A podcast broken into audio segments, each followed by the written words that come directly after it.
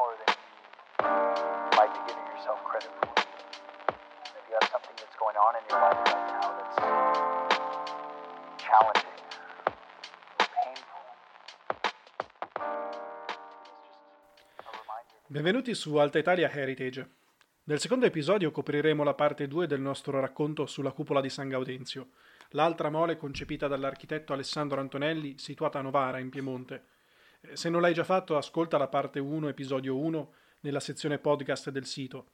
La registrazione è anche disponibile su Spotify e su iTunes, alla pagina Alta Italia Heritage. Siamo dunque ritornati all'anno milleottocentoquarantuno. Alessandro Antonelli è un disegnatore rapido e in appena un anno ha prodotto, su richiesta del consiglio d'amministrazione della fabbrica, un progetto per la cupola di completamento della Basilica Gaudenziana. Il budget è stimato in centocinquantaduemila lire, ricordiamolo. Dopo la restaurazione, la fabbrica di San Gaudenzio ha perso la sua indipendenza finanziaria, garantitagli dalla riscossione del Sesino, ed è per lo più il comune a dover reperire i fondi. A presiedere la fabbrica in quegli anni è Filiberto Tornielli Rò, esponente di una delle casate più illustri nel Novarese. Più che un progetto, quello che Tornielli Rò riceve è un disegno di massima.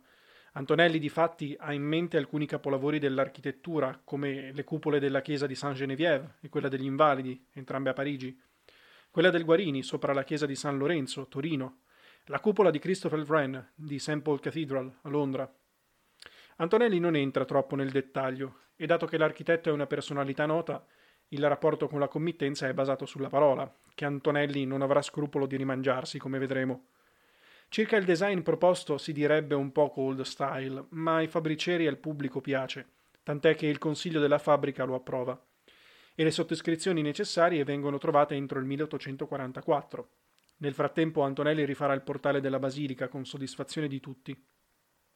Ora, è qui che gioca la capacità dell'Antonelli di intortare la sua stessa committenza. Perché il primo atto dell'Antonelli è convincere i committenti che gli arconi di sostegno e il tamburo, su cui andrebbe poggiata la sua cupola, sono troppo deboli. Vanno quindi potenziati. Così le prime cinquantamila lire del budget vanno in cavalleria solamente per questi lavori, diciamo, di adeguamento strutturale, cominciati nel settembre del quarantaquattro. Ora, un altro passaggio che ci serve introdurre per capire come si lavorava quando in Piemonte non esistevano ancora le ferrovie è l'intermediazione tra architetto e operai fornita dal capocantiere o direttore dei lavori. Antonelli sceglie il meccanico, nel senso di esperto di macchine per l'edilizia, Giuseppe Magistrini. Un uomo di famiglia poverissima, un illetterato in grado a malapena di scrivere, nemmeno formato quale architetto. Ma per le competenze nella carpenteria in legno e nella gestione dei cantieri si rivela il candidato ideale. È lui, Magistrini, a produrre un modello dettagliato in legno scala uno a venti per studiare gli arconi d'imposta. Negli anni Magistrini diverrà anche, suo malgrado, una sorta di vitello sacrificale. Dirige i lavori quando il professore è a Torino e, poveraccio, è spesso utilizzato dall'Antonelli come interfaccia tra il municipio e la fabbrica, e l'architetto stesso eh, quando tira un'area di grane. L'abilità del capocantiere sta tutta nel capire al volo gli intenti dell'architetto e le sue direttive. È poi compito del Magistrini implementarle, e non è per niente facile organizzare i turni delle maestranze artigiane, capiremo perché uso tale termine, mantenere l'ordine e la disciplina, costruire le impalcature per lavorare sospesi nell'aria con scarse o nulle misure di sicurezza, e addirittura impiantare alcune lavorazioni specializzate in quota. Magistrini è uomo instancabile e assai com- competente, lo conosceremo meglio. Per ora abbiamo visto che il direttore del cantiere è alle prese con i lavori per il rifacimento del tamburo della basilica. Il nostro meccanico comprende subito che qualcosa non quadra. Antonelli delega infatti al Magistrini la messa in opera di una serie di modifiche eh, rispetto al progetto visionato dalla fabbrica e dal municipio, che gli fanno intuire come l'architetto stia pensando a qualcosa di molto più grandioso rispetto alla cupola preventivata. Il capocantiere è l'unico a rendersene conto? Non si sa. Di certo questa prima campagna è anche la più intensa di tutte, perché nel milleottocentoquarantacinque impiega sessanta uomini e copre centoventicinquemila ore lavorate, in otto mesi. Al termine di quell'anno gli arconi sono ultimati e si dà inizio ai lavori sul tamburo, con l'acquisto del granito per le colonne interne e del ferro per le enormi catene che contribuiscono a distribuire il peso, circa cinquemila chilogrammi comprati dalle ferriere Monet di Pont-Saint-Martin, in Val d'Aosta. Di cupole in realtà non se ne vede ancora, poiché sono operazioni prevalentemente interne e finalizzate a gettare le basi per la colossale visione antonelliana. Insomma, l'architetto già da principio vuole lasciarsi uno spazio di manovra e pare avere l'urgenza di finire prima che ci si renda conto del suo giocare sporco. Ben inteso, non è certo se fosse in malafede o se vi fosse la complicità del presidente della fabbrica di San Gaudenzio, il già citato Filiberto Tornielli Rò. Di certo è che Antonelli negli anni tornerà spesso sui vari progetti in corso d'opera e vedremo come questo romperà in parte gli schemi neoclassici tipici della sua formazione giovanile. A questo punto dei fatti la grande storia si incrocia con la piccola storia, fino a sfociare quasi nella commedia. Il comune, che aveva stanziato fondi per arrivare alla prima cupola, si trova a secco prima del previsto. Il cantiere si ferma e nel quarantotto quarantanove sopraggiunge la prima guerra d'Indipendenza a complicare le cose, mentre poco più tardi il presidente della fabbrica, il Tornielli Rò, muore. Passano anni prima che l'Antonelli sia richiamato in servizio, ma ormai il professore è un architetto celebre che ha avuto modo di provarsi a Torino e a Novara. Soprattutto per sfortuna dei committenti, Antonelli ha avuto pressappoco un decennio per meditare. Il professore, celere come suo solito, presenta un disegno aggiornato che chiameremo secondo progetto, è il milleottocentocinquantasei. Le modifiche comportano l'aggiunta di un giro finestrato sul tamburo, sotto il colonnato, e l'allargamento delle finestre già previste nel primo progetto del quarantuno. Nel complesso, la creatura antonelliana passerebbe dagli originari sessantacinque metri al suolo a settantacinque metri, e acquisirebbe un aspetto più snello del precedente disegno, oltre che una fisionomia in grado di assicurare un maggior apporto di luce alla basilica sottostante. Tuttavia il comune vorrebbe limitare la spesa a trentamila lire e fatica a trovare un impresario che appalti i lavori, cosa che fa perdere mesi e mesi. Ma è un errore madornale perché nei due anni che trascorrono, siamo ormai nel milleottocentocinquantotto, Antonelli ha avuto ulteriore tempo per aumentare la posta in gioco. Riconvocato il buon vecchio Magistrini, Antonelli dovrebbe cominciare la prima cupola interna a cassettoni e invece ordina al suo meccanico di impostare un altro giro di pilastri in mattoni. Da fuori, come al solito, non si nota nulla. Il fatto è che queste modifiche interne, e Magistrini se ne deve essere accorto subito, rendono irrealizzabile il secondo progetto. Se guardate i progetti della cupola, che ho incluso nella versione trascritta di questo podcast, capirete dove si situa il problema. I pilastri aggiunti dal Magistrini obbligano la costruzione a snellirsi ancora di più e di conseguenza le cupole interne vanno alzate, altrimenti la seconda cupola interna e la terza cupola esterna si toccherebbero. C'è un altro problema per il quale serve interporre l'ennesimo promemoria storico. Nel cinquantanove viene combattuta la Seconda Guerra d'Indipendenza, quella che permette ai sardo-piemontesi di annettere la Lombardia, grazie al decisivo supporto militare della Francia di Napoleone terzo. Con il conflitto si perde altro tempo, ma finalmente nell'ottobre del cinquantanove la fabbrica insiste per avere i disegni esecutivi e il professore non può più nascondersi. Antonelli scrive, nell'anticiparli, che l'opera si sta eseguendo con inevitabili variazioni dipendenti affatto dalla convenienza delle visuali prospettiche, le quali si appalesano chiaramente mentre l'opera sorge mano a mano. Insomma, l'Antonelli fa il vago ma neanche troppo. Nel marzo del milleottocentosessanta il nuovo presidente, l'ingegner Ricca, riceve i disegni esecutivi e sorprendentemente ne rimane entusiasta. I disegni comprendono un preventivo per il secondo progetto ad un solo ordine, quello del milleottocentocinquantasei pur con la variante dato a ottantacinquemila lire, e un nuovo terzo progetto per una torre cupola ancora più elevata e snella e che ha un secondo ordine di colonne per un costo stimato in centoquindicimila lire. Ecco dove Antonelli voleva andare a parare e, a dirla tutta, l'ingegner Ricca in consiglio difende il terzo progetto, facendo allusione al fatto che l'Antonelli è invecchiato, ha più di sessanta anni, all'epoca un uomo oltre i cinquanta era considerato anziano, e che sarebbe più opportuno interrompere il cantiere che continuare i lavori contro gli intendimenti dell'architetto. Insomma, quello che Antonelli comunica per bocca dell'ingegner Ricca è un vero ricatto, neanche troppo celato.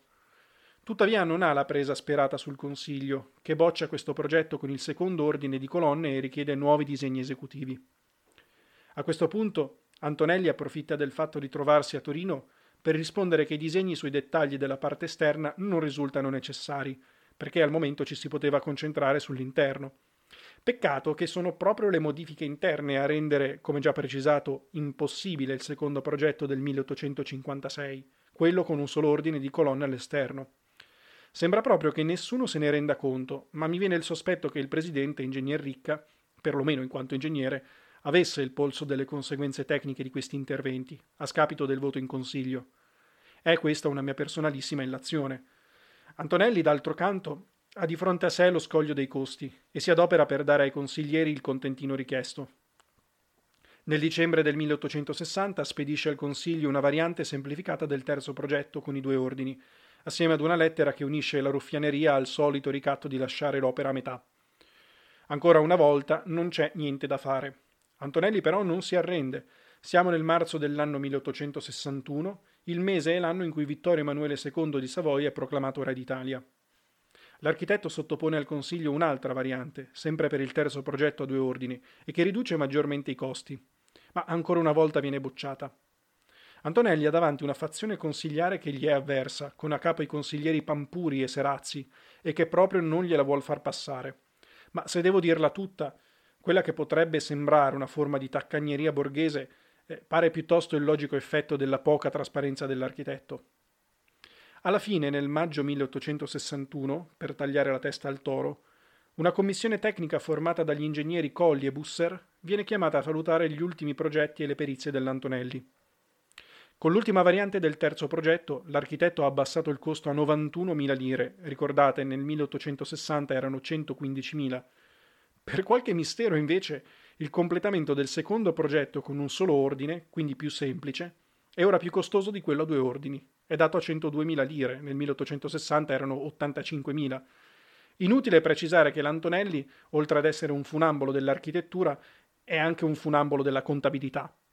Sia come sia, dalle risultanze della perizia Colli-Busser, è interessante trarre una delle maggiori angosce, vere o simulate che fossero, circa la costruzione della cupola, il suo peso e il rischio che crollasse. La perizia fuga ogni dubbio anche in questo senso. I materiali vengono testati all'Arsenale di Torino e prima di cedere devono subire una pressione tra gli ottantatré e i centoquarantasette chilogrammi per centimetro quadro. La cupola ne carica all'incirca dieci per centimetro quadro. I due periti, nella seduta del Consiglio datata dieci giugno, non si trattengono dal lodare l'impresa antonelliana. Essendosi proposta a modello la natura, Antonelli seppe fare una costruzione salda e arditissima, scrivono i tecnici. Con un tale endorsement, cioè la ragione ferrea del minor costo, pur di fronte a un progetto più ambizioso, nessun consiglio, per quanto animosamente borghese, può resistere. Il solito consigliere Pampuri, capeggiatore dei contrari, quel giorno è tronitonante, ma ormai la base di consenso che Antonelli sperava si è formata. Con quindici voti di maggioranza è promosso finalmente quel tanto agognato terzo progetto con i due ordini di colonne. A parte l'alibi del minor costo, non mancano però le dietrologie. Come si è potuta avere una commissione tecnica, la Colli-Busser, tanto accondiscendente, per usare un eufemismo, nei confronti dell'architetto e dei suoi conteggi, e come si è riusciti a cambiare, a ribaltare il voto dei consiglieri in così poco tempo. Accennerò solamente al fatto che Gian Pietro Monreale, del quale sto usando il saggio per ricostruire questa storia, fa notare che l'architetto apparteneva alla massoneria, così come probabilmente la maggioranza dei consiglieri. Data l'epoca dei fatti, non c'è molto da stupirsi. L'ingegner Ricca, che ha fatto lo sforzo oggettivo di supportare i giochi di prestigio del professore, si aspetta che Antonelli, del canto suo, accetti qualche rinuncia, ad esempio alle finestrelle rettangolari alla base della cupola esterna. Inoltre, se si confrontano il progetto del cinquantasei e quello del sessanta, noterete che adesso è previsto un cupolino a due ordini, una sorta di guglia, da appoggiare sulla cupola esterna. Ricca chiede all'Antonelli di rinunciarvi per far quadrare i conti. Non c'è dubbio che gli ingegneri Colli e Busser, nella perizia dell'anno prima, debbano aver usato la fantasia per riuscirvi, ad esempio le novemila lire spese per i ponteggi che, come il meccanico Magistrini registra sommessamente, sono sfuggite alla loro contabilità. Antonelli sembra finalmente ammansito, tant'è che, incredibilmente, riporta queste modifiche nei disegni di dettaglio presentati a Ricca. A lui si tratta di una parvenza. Quando nel milleottocentosessantadue la torre è costruita ed è giunto il momento di chiuderla con la cupola esterna, il direttore dei lavori Magistrini riceve, scioccato, l'ordine di allungare la curva della cupola e preparare i ponteggi per edificare le finestrelle, in barba alle promesse fatte. Dato che sono lavori da eseguirsi per forza di cose all'esterno, il vecchio trucco dei lavori interni non visibili che all'ultimo non può più funzionare. In soccorso del professore è arrivata però una novità tecnologica che all'inizio del cantiere vent'anni prima non esisteva, il treno. Antonelli fa spesso delle toccate e fughe, da Torino a Novara, e lascia il Magistrini ad estreggiarsi con il presidente Ricca. Ricca è ovviamente deluso e imbarazzato dai voltagabbana del professore. Non di meno si è troppo esposto. Deve in qualche modo far buon viso a cattivo gioco e fingere in consiglio che la concessione a Antonelli era vantaggiosa per altri motivi, ingannandoci l'uno con l'altro mentre l'animo sempre più si amareggiava, scrive il nostro meccanico Magistrini nel suo italiano traballante. Ciò che emerge con chiarezza da queste parole tratte da una minuta del capocantiere è che i rapporti tra l'architetto, Magistrini e l'ingegner Ricca erano sempre più deteriori. Magistrini prova infatti a resistere alle pretese dell'Antonelli, oramai invaghito dal desiderio di superare ogni limite strutturale paventato dalle tecniche tradizionali. Ad un certo punto, però, Magistrini è talmente sconfortato che vuota il sacco. Per sua confessione, l'ingegner Ricca viene a conoscenza degli inganni orditi dal professore e va su tutte le furie.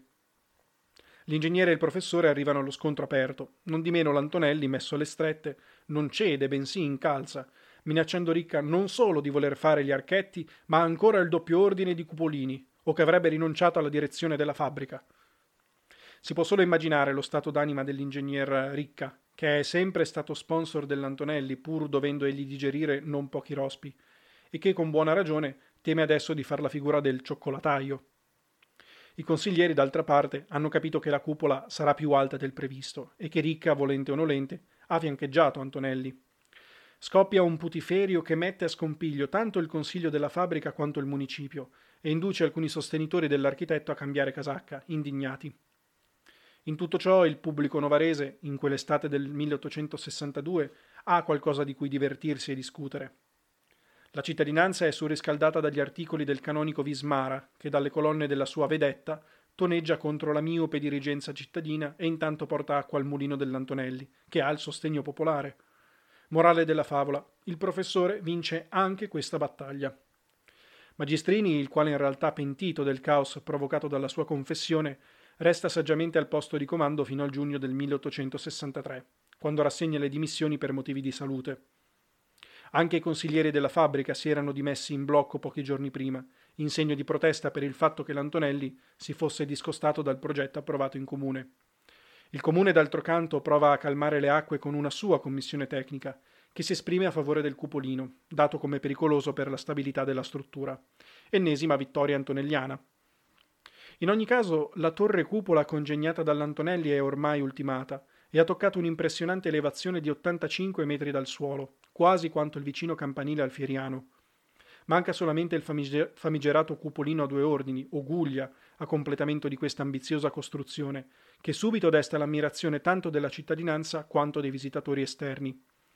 Bisogna infatti ammettere che in generale, secondo le testimonianze dell'epoca, il progetto antonelliano aveva riscosso l'approvazione di larghe fasce della popolazione, non solo alla base ma anche nella maggioranza dei dirigenti cittadini. In quello stesso anno milleottocentosessantatré Antonelli alle prese con il Tempio Israelitico di Torino, la futura Mole, in una sorta di passaggio di testimone tra i due edifici. Una suggestione allettante, come se la cupola novarese fosse stata un banco di prova, un terreno su cui sperimentare nuove idee tecniche finalizzate a raggiungere quella verticalità da capogiro comune alle due torri. Tuttavia, la storia della cupola di San Gaudenzio non è ancora del tutto compiuta, anche se i lavori si interromperanno per circa un decennio. Siamo negli anni sessanta dell'Ottocento. Per la storia dell'arte e dell'architettura è un punto di svolta che in un certo senso chiude un'epoca. In pittura sta sbocciando la corrente degli impressionisti, come Monet, Degas, Renoir, come nelle scelte stilistiche e dei materiali. Nel milleottocentosessantacinque a Milano si comincia la Galleria Vittorio Emanuele secondo del Mengoni. La stessa tipologia e organizzazione del cantiere, il rapporto tra meccanico e architetto e la figura professionale del Magistrini sono ormai in via d'estinzione. Un nuovo modo di gestire l'edilizia, infatti, sta prendendo piede. Allora, prima di chiudere questo racconto e ripercorrere di volata i vent'anni che ci restano, vi propongo di conoscere meglio e dal suo interno un cantiere, direi, monumentale, e altrettanto la persona del Magistrini, cruciale per la realizzazione dell'opera. Tra Giuseppe Magistrini e Alessandro Antonelli corre una distanza sociale notevole, dovuta al fatto che il primo è di estrazione familiare modestissima e manca degli studi accademici propri di un architetto. Eppure entrambi sono conterranei, probabilmente amici d'infanzia e quasi coetanei. Magistrini è nato a Maggiora, terra degli Antonelli, nel milleottocentouno. Quando riceve l'incarico di lavorare alla cupola, Antonelli ha l'occasione di poter scegliere maestranze fidate, e tra queste c'è proprio il nostro meccanico, il quale gli realizza il menzionato modello in legno degli arconi della basilica e in seguito dirige il cantiere della cupola. Questo meccanico in realtà si è formato nella bottega di un artigiano falegname, non nasce come esperto di murature. È tuttavia un osservatore acutissimo, addirittura nel campo dell'idraulica. Nel ventisette testa un metodo di sua invenzione per arginare le rotte dei fiumi, una sorta di linea di cavalletti in legno congiunti da tavole che comprimono la forza della corrente. Negli anni Magistrini migliorerà i suoi ritrovati nel campo dell'idraulica, tanto che all'esposizione di Torino del trentotto sarà medaglia d'oro e avrà una menzione d'onore. Per quanto riguarda il campo della muratura, nel trentatré troviamo l'architetto e il meccanico fianco a fianco in quel cantiere che vede presente lo scultore Thorvaldsen per la realizzazione dell'altar maggiore nel Duomo di Novara. Nello stesso anno Magistrini inventa una macchina per realizzare viti e madreviti. Insomma, inventore, falegname, muratore, manager di maestranze, Giuseppe Magistrini si ritrova a dirigere i lavori della cupola gaudenziana con uno stipendio comprensibilmente faraonico, duecento lire al mese.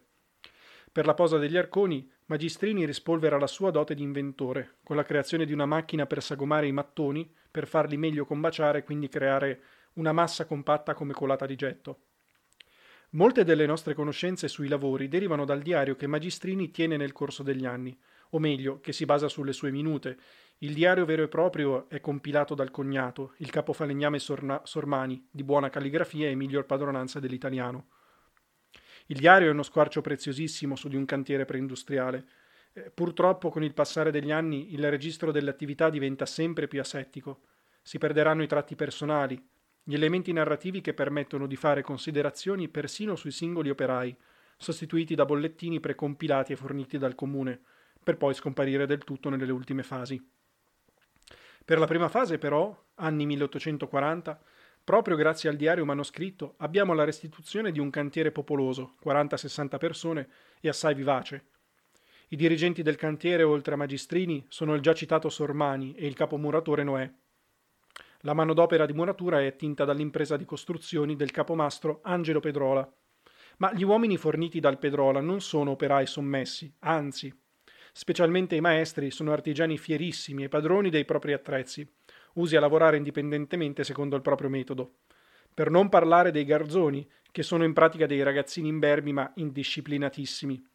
Il signor Angelo Pedrola, scrive Magistrini al suo fornitore di manovalanza, è pregato di inclinare i garzoni in generale a voler fare il loro dovere, mentre a me non vale né sgridarli né andar con le dolci.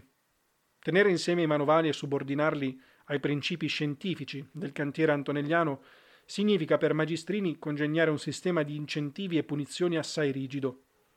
È però una reazione quasi necessaria. Per farvi capire il livello di reticenza dei muratori esperti, accade che ad alcuni artigiani questi nuovi mattoni acuneati, cioè sbozzati dal macchinario del Magistrini, non vanno proprio giù. Si crea una fronda di secessionisti, cinque uomini, che contestano gli ordini del capocantiere e se ne vanno senza preavviso. I due che tornano indietro, probabil- probabilmente perché vicini alla famiglia Tornielli, quella del presidente della fabbrica, sono condannati per contrappasso a sagomare i mattoni con la macchina del Magistrini. Come se non bastasse il dover fronteggiare l'orgoglio, uno dei problemi principali cui badare è la sicurezza sul lavoro. Compito terrificante e arduo, visto che si lavora a decine di metri dal suolo, senza imbragature, su ponteggi sospesi. E garzoni e manovali hanno il gusto di infrangere le regole per pura spavalderia, o per farsi scherzi o per venire alle mani con altri uomini. Un uomo, per esempio, in un gesto incosciente di sfida, si cala dall'argano centrale. Viene licenziato in tronco, mentre gli altri due complici che lo hanno assistito sono multati. In un'altra occasione due uomini si mettono a litigare e si scagliano addosso niente poco di meno che le tegole. Un altro non si risparmia a tirare una badilata su di un povero garzone che finisce nella bacinella della calce. E questi sono casi che riguardano per lo più i garzoni, cioè i giovani. I manovali adulti non rappresentano un miglior esempio di condotta.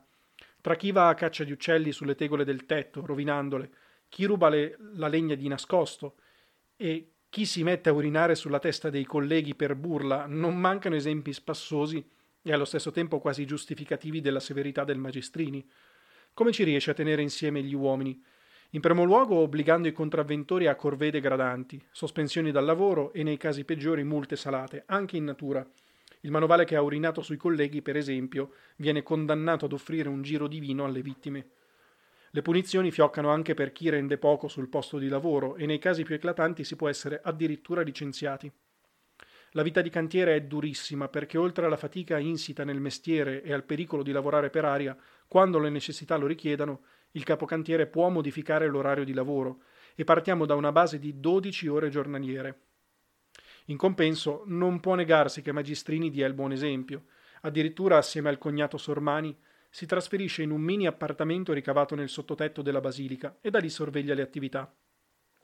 Magistrini poi non si approfitta del proprio ruolo di direttore del cantiere per sottrarsi alle giornate di lavoro e non è nemmeno troppo fiscale quando si tratta della propria paga, anzi, negli anni accumula un consistente credito verso la fabbrica della basilica e mette danari persino di tasca propria per l'acquisto dei materiali.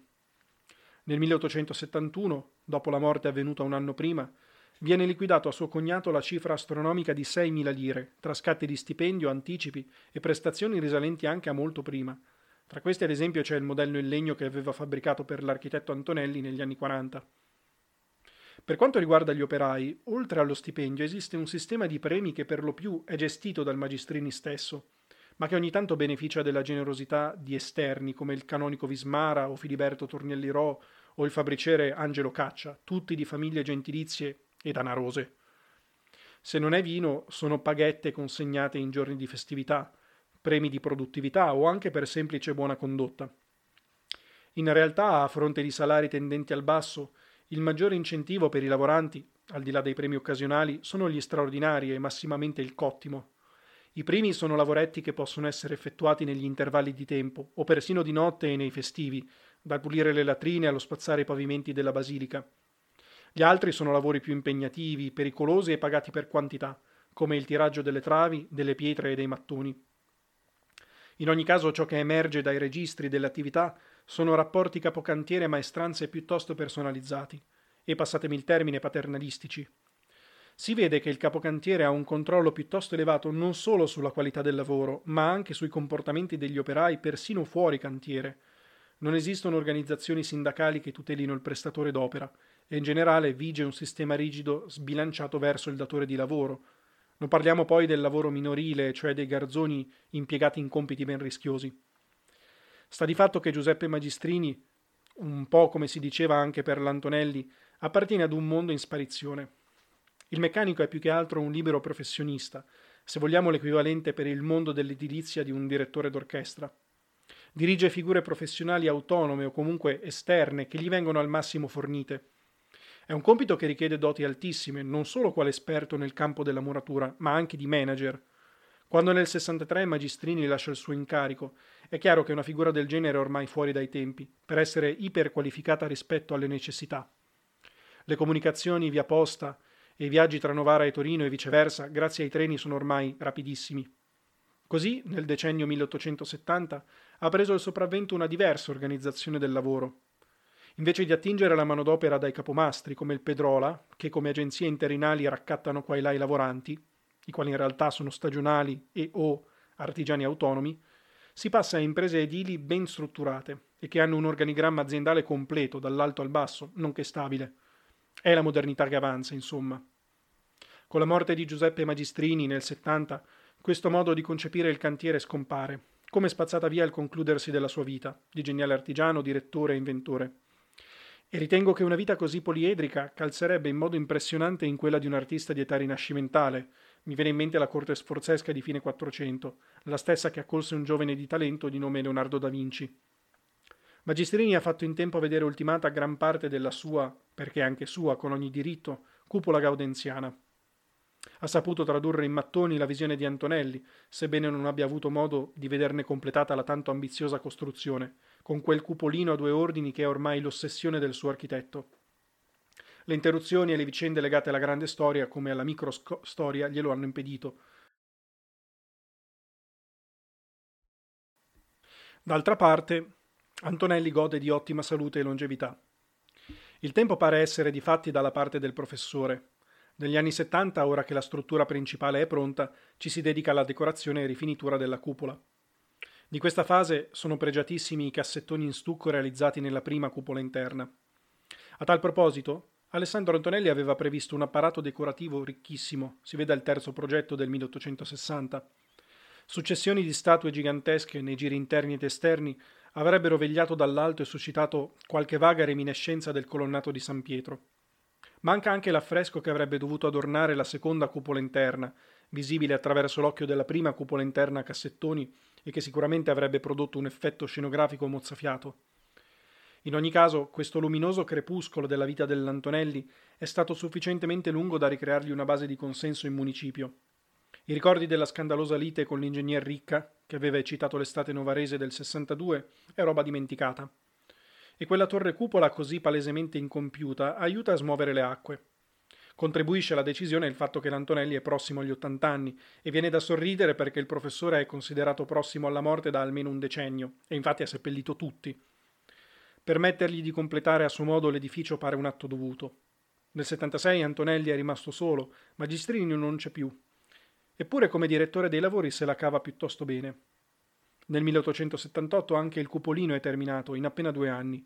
Un anno prima, ricordiamo, l'ex Tempio Israelitico era stato acquistato dal comune di Torino, città ormai non più capitale d'Italia, e proprio nel settantotto la Mole era divenuta Museo del Risorgimento, avente per dedicatario l'appena compianto Vittorio Emanuele secondo, primo re della nazione unificata. Sulla sommità della cupola di San Gaudenzio viene issata la statua di due metri in bronzo dorato raffigurante il Salvatore. L'originale è oggi esposto all'interno della basilica sottostante, all'incrocio dei bracci. Da menzionare che fino agli anni trenta del ventesimo secolo era tradizione per i giovani novaresi cimentarsi in una sorta di arrampicata sul cupolino, a toccare il piede della statua, in una sorta di rito di iniziazione che non era esattamente senza rischi. Comunque sia, a parte una fase di chiusura al pubblico e restauri che ha luogo tra il milleottocentottantadue e il milleottocentottantasette, dovuta ad alcune fenditure negli antichi pilastri, che all'occasione vengono restaurati e rafforzati, la cupola si dimostra solida. Per il San Gaudenzio dell'anno milleottocentottantotto l'opera è riaperta al pubblico e al banco di prova, il terremoto di Bussana del ventitré febbraio, si dimostra un edificio resistente. Lo studente liceale, il giovane architetto del demanio, il professore, il bugiardo e inarrestabile archistar, l'uomo Alessandro Antonelli ce l'ha fatta. Muore qualche mese più tardi alla veneranda età di novanta anni e lo immagino nei suoi ultimi istanti fiero di aver ultimato ciò che, tra tutte le opere, è probabilmente quello che più rappresenta la sua vita e che come un mausoleo ne preserva meglio la memoria e lo spirito agguerritissimo. La torre cupola realizzata per la città di Novara appare come un missile di granito e mattoni alto centoventuno metri, centoventicinque secondo quanto riporta il sito della fabbrica. È un'astronave pronta al decollo che assai bene incarna, o meglio impietra, lo spirito di slancio proprio del diciannovesimo secolo e della fremente borghesia piemontese, così come l'estro di un architetto che, pur lavorando con materiali demodé, il mattone e la pietra, ha la capacità di spingere verso un limite impensabile il potenziale delle tecniche in muratura. Se si osservano i monumenti antonelliani, a mia detta, l'impressione di ritorno che se ne può avere è che si tratti dei soliti e ripetitivi panettoni neoclassici, un po' come certi critici e molti profani si sentono di esprimere di fronte al cosiddetto altare della patria a Roma. Il neoclassicismo dell'Antonelli, specialmente nella cupola novarese, va però preso con le pinze. È un vestito che il professore si è portato dietro per tutta la vita, quale conseguenza di anni di formazione e studio in quel gusto. Difatti ho sempre nominato il nostro protagonista in relazione all'architettura e mai l'ho citato nella sua qualità di ingegnere, che forse tra le due specializzazioni è quella che più gli fa giustizia. Ciò che infatti rende unico il paludamento neoclassico è il corpo che ne è rivestito. Sono le soluzioni tecniche e ingegneristiche estreme sotto l'abito neoclassico di facciata che hanno consentito di creare con materiali poveri la cupola antonelliana. Ed è un qualcosa che personalmente trovo impressionante al colpo d'occhio, tanto quanto la coeva Torre Eiffel, anche se il sottoscritto non è un architetto né un ingegnere, quindi non ha le conoscenze per comprendere appieno la magia dei due diversissimi capolavori. Allo stesso tempo consiglio di riguardare i disegni che mostrano l'evoluzione del, dei progetti per la cupola nel corso dei decenni e qualora se ne abbia l'occasione suggerisco di visitare lo stesso simbolo della città di Novara magari in occasione della festa patronale il ventidue gennaio quando lo scurolo di San Gaudenzio è aperto al pubblico. Il design è di obbedienza neoclassica canonica, cioè un po' da scolaretto, nel progetto degli anni quaranta, ma già nella versione del cinquantasei la cupola ha una tendenza allo slancio quasi neogotica, con quelle curve ogivali e sinuose che infrangono gli schemi più rigoristi del gusto neoclassico. Un po' come la macchina del Magistrini appuntiva i mattoni, la fantasia dell'Antonelli ha appuntito sempre più il design della sua torre, che nella sua ultima forma parrebbe un'aguglia, una flash neoclassica di Novara che gareggia con quella perduta di Parigi, di Viollet-le-Duc. Anzi, mi permetto di dire che, pur da professore qual era, nel lavoro dell'Antonelli non scorgo proprio niente di, di accademico. Dalla rottura delle linee ortometriche e nette del neoclassicismo sul quale si è formato, al guanto di sfida lanciato alle tecniche costruttive e ai materiali edilizi in voga nell'Ottocento, Alessandro Antonelli si dimostra un architetto sui generi. Per la cupola mi viene in mente una categoria che agli architetti farà sicuramente schifo. Lo considero un esemplare di un neoclassicismo barocco, e cioè stravagante, esotico, giganteggiante, sfacciato, alle porte dell'eclettico. Più che la monumentalità severa di un tempio greco, la cupola ha la teatralità di una scenografia berniniana. Ne è complice forse la colorazione grigio-rosa, che la distacca da quell'idea winkelmanniana del classico, sbiancato dalla candegina di un famoso equivoco della storia dell'arte. A proposito, ciò mi fa pensare che questa divergenza cromatica sia dovuta alla riscoperta e al dibattito sul colore della statuaria antica. I pigmenti delle statue greco-romane erano stati osservati proprio dagli architetti archeologi della generazione dell'Antonelli, circa gli anni trenta dell'Ottocento. Ecco perché la cupola di San Gaudenzio, pur essendo una mole, dal punto di vista stilistico, storico, storico-artistico, è altra rispetto alla mole torinese. Ma qual è in conclusione il suo valore per la città di Novara? Vorrei richiamare le risultanze di una piccola indagine che ebbi l'occasione di compiere nel duemiladiciannove, come parte di uno dei corsi della mia stagione londinese. Ricordo che tra i valori attribuiti alla cupola, dal piccolo campione di novaresi da me intervistati, il tema più ricorrente era la capacità propria al monumento di dirti che sei a casa tua, non intendo puramente in senso emotivo, ma letteralmente in senso geografico. La cupola è visibile per chilometri e chilometri, e con un cielo terso la vista dalla sua sommità può spaziare fino alle guglie della Basilica di Sant'Andrea, a Vercelli, e anche fino a Milano. Soprattutto perché si avvicina alla città, la cupola è un landmark dominante sul paesaggio, riconoscibilissimo. Direi che con la cupola accade un'inversione di ruoli tra paesaggio e bene culturale. È la cupola che propone una sua chiave di lettura a quello scenario di risaie che ha le Alpi per fondale, con il Monte Rosa in fondo, paesaggio rimasto più o meno immutato dai tempi dell'Antonelli, con la sua vocazione ancora oggi agricola. Forse è questo il senso maggiore di ciò che lasciarono quanti hanno sognato e costruito la torre cupola gaudenziana, fabbricieri e dirigenti municipali, manovali e garzoni, magistrini e Antonelli. Hanno dato a generazioni di donne e uomini un simbolo cittadino e allo stesso tempo intimo, con il quale orientarsi tanto nel tempo quanto nello spazio. È insomma il risultato di una visione antica, addirittura cinquecentesca, che ha atteso fino a metà Ottocento un qualcuno che vi desse forma. Ciò che non ci si aspettava era che tra visione e forma si interponesse il genio di chi ha fatto schizzare la seconda sempre più verso l'alto, a disturbare le nuvole e le vette alpine. Il genio di Alessandro Antonelli. Grazie per l'ascolto. Alla prossima. No matter what kind of stuff is going on in your life, underneath it all, everything's actually all right.